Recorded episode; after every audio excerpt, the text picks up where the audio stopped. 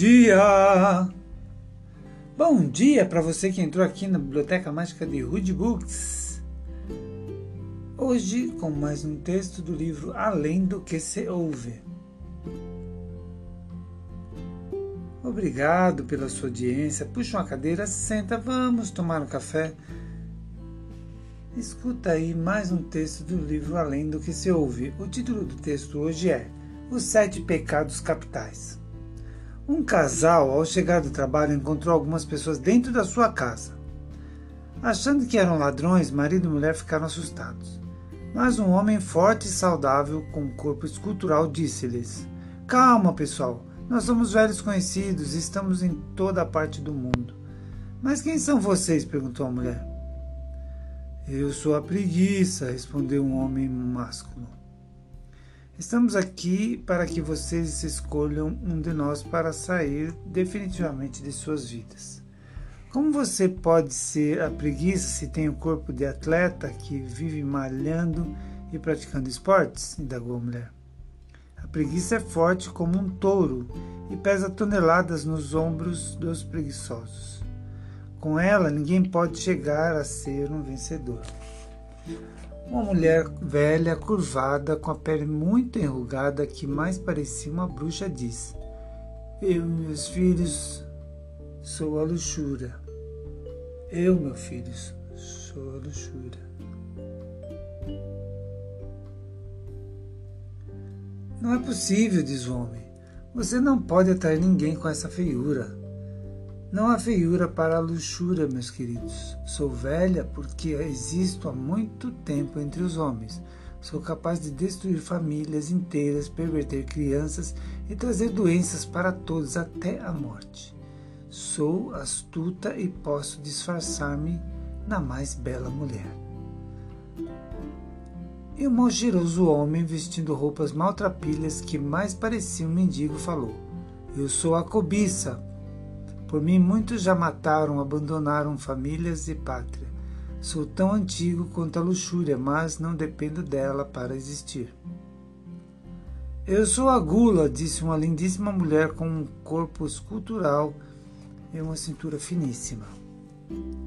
Os contornos dela eram perfeitos e tudo no seu corpo tinha harmonia de forma e movimentos. Os donos da casa assustam-se. E a mulher disse: Sempre imaginei que a, agulha, que a gula fosse gorda. Isso é o que vocês pensam, respondeu ela. Sou bela e atraente, porque se assim não fosse, seria muito fácil livrarem-se de mim. Minha natureza é delicada, normalmente sou discreta. Quem tem a mim não se percebe. Não se apercebe. Apresentem-me apresento-me sempre disposta a ajudar na busca da luxúria.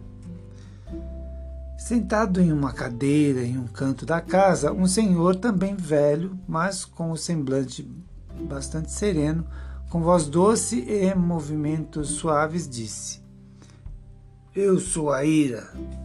Alguns me conhecem como cólera. Tenho muitos milênios também.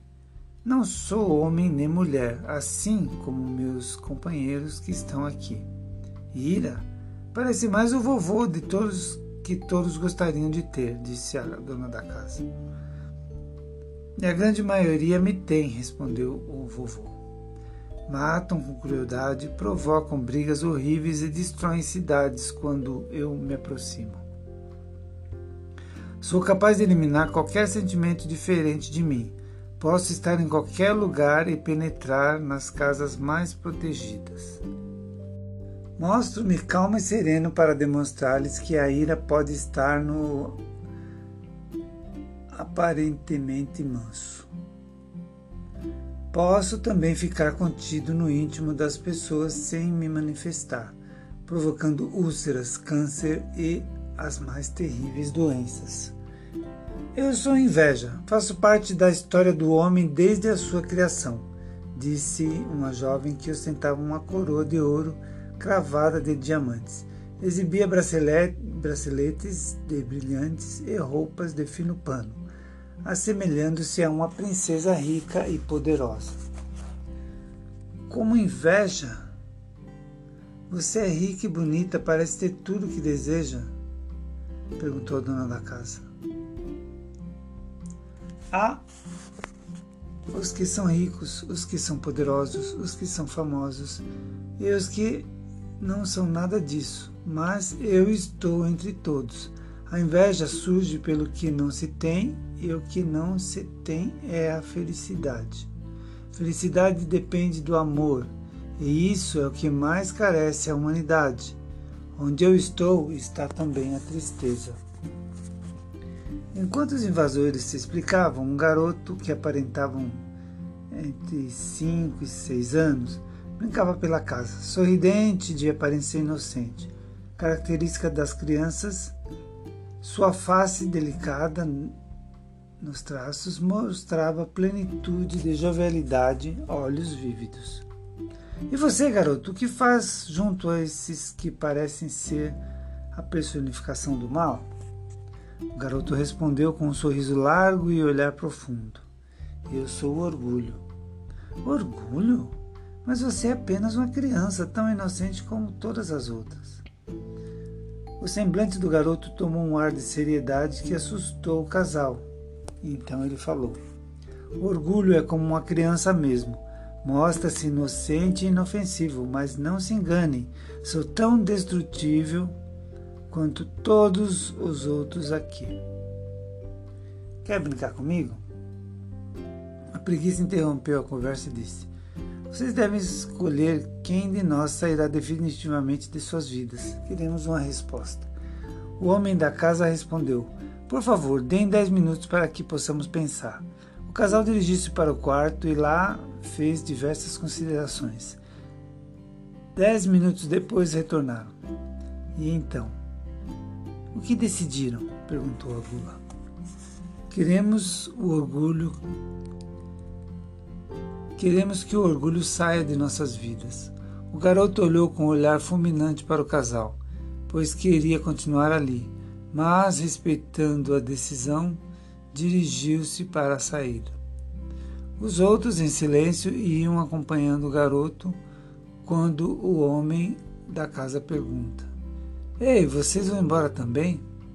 O menino, agora com ar severo e com voz forte de um orador experiente, argumentou: Escolheram que o orgulho saísse de suas vidas e fizeram a melhor escolha, pois onde há orgulho, não há preguiça, porque os preguiçosos são aqueles que se orgulham de nada fazer para viver, não percebendo que na verdade vegetam. Onde há orgulho, não há luxúria, pois os luxuriosos têm orgulho de seus corpos e julgam-se merecedores. Onde há orgulho, não há cobiça, porque os cobiçosos têm orgulho das migalhas que possuem, juntando tesouros na terra e invejando a felicidade alheia, não percebendo que na verdade são instrumentos do dinheiro. Onde há orgulho, não há gula, pois os gulosos se orgulham de sua condição e jamais admitem que o são. Arrumam desculpas para justificar a gula, não percebendo que na verdade são marionetes dos desejos. Onde não há orgulho, não há ira, porque os irados destroem com facilidade aqueles que, segundo o próprio julgamento, não são perfeitos, não percebendo que, na verdade, sua ira é resultado de suas próprias imperfeições. Onde há orgulho, não há inveja, pois os invejosos sentem o orgulho ferido ao verem o sucesso alheio, seja ele qual for. Precisam constantemente superar os demais nas conquistas não percebendo que na verdade são ferramentas da insegurança. Saíram todos sem olhar para trás e bateram a porta. Um magnífico raio de luz invadiu aquele lar.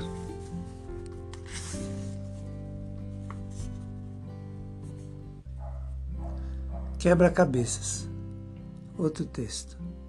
Um cientista vivia preocupado com os problemas do mundo e estava decidido a encontrar meios de minorá-los. Passava dias no laboratório buscando respostas para suas dúvidas.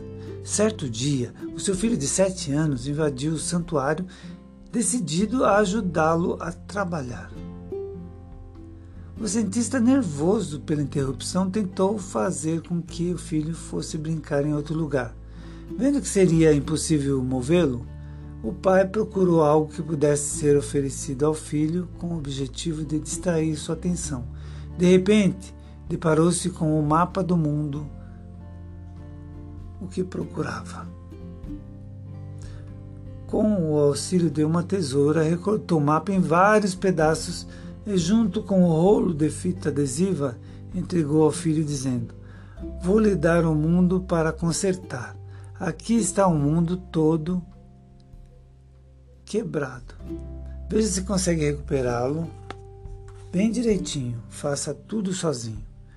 Calculou que a criança levaria dias para recompor o mapa, porém, depois de algumas horas, ouviu a voz do filho que o chamava calmamente. Papai, já fiz tudo. Consegui terminar tudinho. A princípio, o pai não deu crédito às palavras do filho. Seria impossível, na sua idade, ter conseguido recompor um mapa que jamais havia visto. Relutante, o cientista levantou os olhos de suas anotações, certo de que veria um trabalho digno de uma criança. Para sua surpresa, o mapa estava completo, todos os pedaços haviam sido colocados nos devidos lugares. Como seria possível? Como o menino havia conseguido? Você não sabia como era o mundo, meu filho? Como conseguiu? O pai perguntou ao filho: Pai, eu não sabia como era o mundo, mas quando você tirou o papel da revista para recortar, eu vi que do outro lado havia a figura de um homem. Quando você me deu o mundo para consertar, eu tentei, mas não consegui. Foi aí que me lembrei do homem.